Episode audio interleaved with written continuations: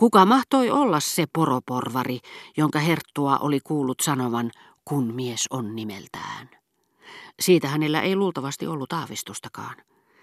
Mutta muuan toinen kielen laki osoittaa, että silloin tällöin, niin kuin tietyt taudit, jotka katoavat yhtäkillisesti ja jälkeä jättämättä, kuin ovat ilmestyneetkin, syntyy vaikeasti määriteltävissä olevalla tavalla sanontoja, joko spontaanisti tai sitten samantapaisen sattuman sysäyksestä, kuin se, joka levitti Ranskaan amerikkalaisen rikkaruohon, jonka matkahuovan nukkaan takertuneet siemenet olivat pudonneet rautatien penkalle, joita saman vuosikymmenen kuluessa kuulee toisistaan tietämättömien ihmisten käyttävän kuin yhteisestä sopimuksesta. Ja samoin kuin vuonna muutamana kuulin blogin itsestään puhuessaan sanovan, jos otetaan huomioon, että kaikkein loistavimmat, miellyttävimmät, näkyvimmät ja nirsoimmat henkilöt ovat tulleet siihen tulokseen, että vain yksi ihminen on heistä älykäs, hauska ja välttämätön, nimittäin Block – ja täsmälleen saman lauseen monien muiden nuorten miesten suussa, jotka eivät blokkia tunteneet ja korvasivat vain blokin nimen omallaan. Samoin olin vielä usein kuuleva sanonnan, kun mies on nimeltään. Minkä sille voi, jatkoi Herttua, kun ottaa huomioon klubissa vallitsevat mielialat, se on aika ymmärrettävää. Se on ennen kaikkea koomista, vastasi Herttuatar, kun ajattelee hänen äitiään, joka väsyttää meitä ranskalaisella isänmaallaan aamusta iltaan. Niin, mutta tässä on kysymys muustakin kuin hänen äidistään. Ei pidä syöttää meille pajunköyttä. Tarkoitan muotta naikkosta oikein pahimman lajin lutkaa, jolla on häneen suurempi vaikutusvalta. Kaiken lisäksi hän on samaa kansallisuutta kuin herra Dreyfus ja on tartuttanut Robertiin oman asennoitumisensa. Te ette ehkä tiedäkään, herra Herttua, että on keksitty aivan uusi sana ilmaisemaan tämän tapaista asennoitumista, sanoi arkistonhoitaja, joka oli uutta oikeudenkäyntiä vastustavan komitean sihteeri. Nimittäin eh, mentaliteetti. Se tarkoittaa täsmälleen samaa asiaa sillä erotuksella, että kukaan ei tiedä, mitä se tahtoo sanoa. Se on hienouden huippu ja niin kuin sanotaan, viimeistä huutoa. Ahaa, mentaliteetti. Sen minä panen muistiin ja käytän sitä vielä, sanoi Herttua. Tämä ei ollut mikään kielikuva.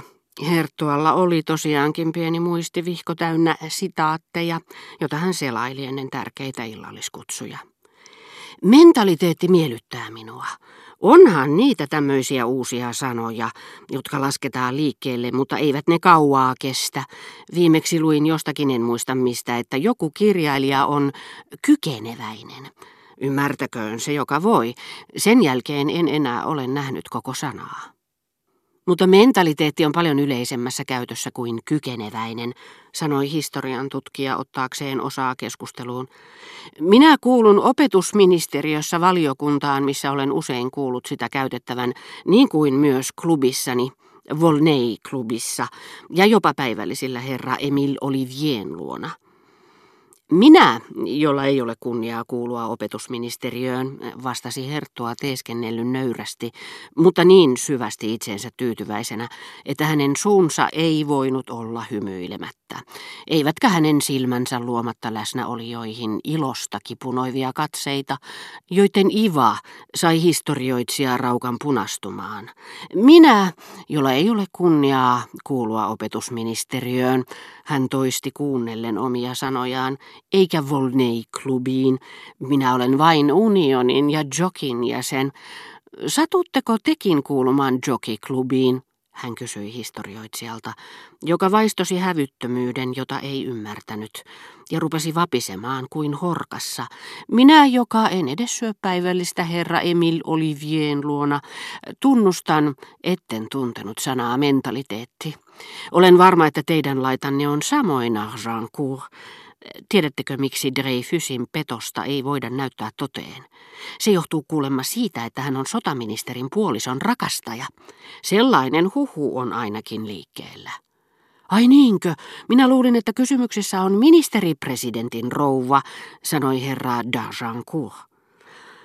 Minusta te olette kaikki tyyni yhtä ikävystyttäviä oikeusjuttunne kanssa, sanoi Germantin herttuatar, joka seuraelämän kuvioissa piti kunnia asianaan näyttää, ettei antanut kenenkään johtaa itseään.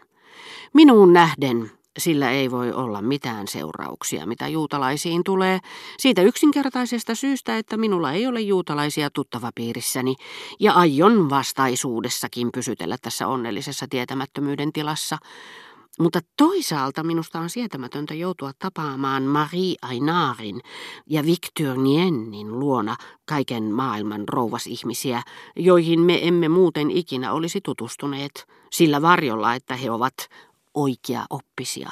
Eivät osta mitään juutalaisilta kauppialta ja kirjoittavat kuolema juutalaisille päivän varjoonsa.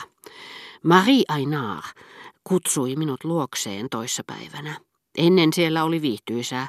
Nykyään siellä törmää kaikkiin niihin ihmisiin, joita on koko ikänsä karttanut. Vain siksi, että he ovat Dreyfusia vastaan. Ja toisiin, joista on mahdotonta sanoa, keitä he ovat. Ei. Kyllä se on sotaministerin rouva. Niin ainakin alkovien vaiheilla juorutaan, jatkoi Herttua, joka käytti kernaasti keskustellessaan ilmaisuja, joiden arveli olevan peräisin vanhan kuningasvallan ajoilta. Oli miten oli, mitä minuun tulee. Kaikki tietävät, että minä olen asioista aivan toista mieltä kuin serkkuni Gilbert. Minä en ole mikään feodaaliherra niin kuin hän. Minä esiintyisin julkisesti vaikka Neekerin kanssa, jos hän olisi minun ystäväni. Enkä piittaisi sivullisten mielipiteestä tuon taivaallista, mutta kyllä teidän on pakko myöntää, että jos sattuu olemaan nimeltään Saint Lou, ei voi noin vain lähteä kulkemaan eri suuntaan kuin kaikki muut, joilla on enemmän älyä ja henkevyyttä kuin Voltairella, jopa enemmän kuin omalla sisarenpojallani. Ennen kaikkea hänen ei olisi ikinä pitänyt ryhtyä tämmöiseen, kuinka minä nyt sanoisin, tunteen akrobatiaan viikkoa ennen kuin hänet esitellään klubissa. Se on jo vähän liikaa. Ei. Kyllä hänen pikkulutkansa on täytynyt yllyttää häntä. Se nainen on tietenkin sanonut hänelle, että hänet luokiteltaisiin heti älymystöön kuuluvaksi. Älymystö on nimittäin herkkua näille herroille. Kaiken tämän seurauksena on muuten syntynyt aika nokkela, mutta hyvin ilkeä sanaleikki. Ja Herttua sanoi kuiskaten Herttuattarelle ja herra d'Argencourille, mater semita, jota tosiaankin jo toisteltiin jokiklubissa, sillä kaikista tuulen kuljettamista siemenistä se, joka tavallista tukevammin istuvilla siivillään pystyy syntymäseudultaan muita pitemmälle leviämään, on epäilemättä onnistunut pilaa. Mehän voimme pyytää tarkempia selityksiä tältä herralta, joka näyttää oppineelta mm, henkilöltä, hän sanoi ja osoitti historioitsijaa. Mutta on parempi olla puhumatta koko asiasta sitäkin suuremmalla syyllä, kun siinä ei ole mitään perää. Minä en ole niin kunnianhimoinen kuin serkku nimero Pua, joka väittää voivansa jäljittää esi-isiään Leevin sukukuntaan saakka aikaan ennen Kristuksen syntymää. Ja pystyn koska tahansa todistamaan, että meidän suvussamme ei ole koskaan ollut pisaraakaan juutalaisverta. Mutta ei tässä kannata yrittää itseään pettää. Herra sisarenpoikani hurmaavat mielipiteet voivat vielä nostaa aikamoisen myrskyn Landernossa kaupunki Bretanjessa, jonka nimi tämän tapaisessa yhteydessä vastaa lähinnä Suomen hölmölää.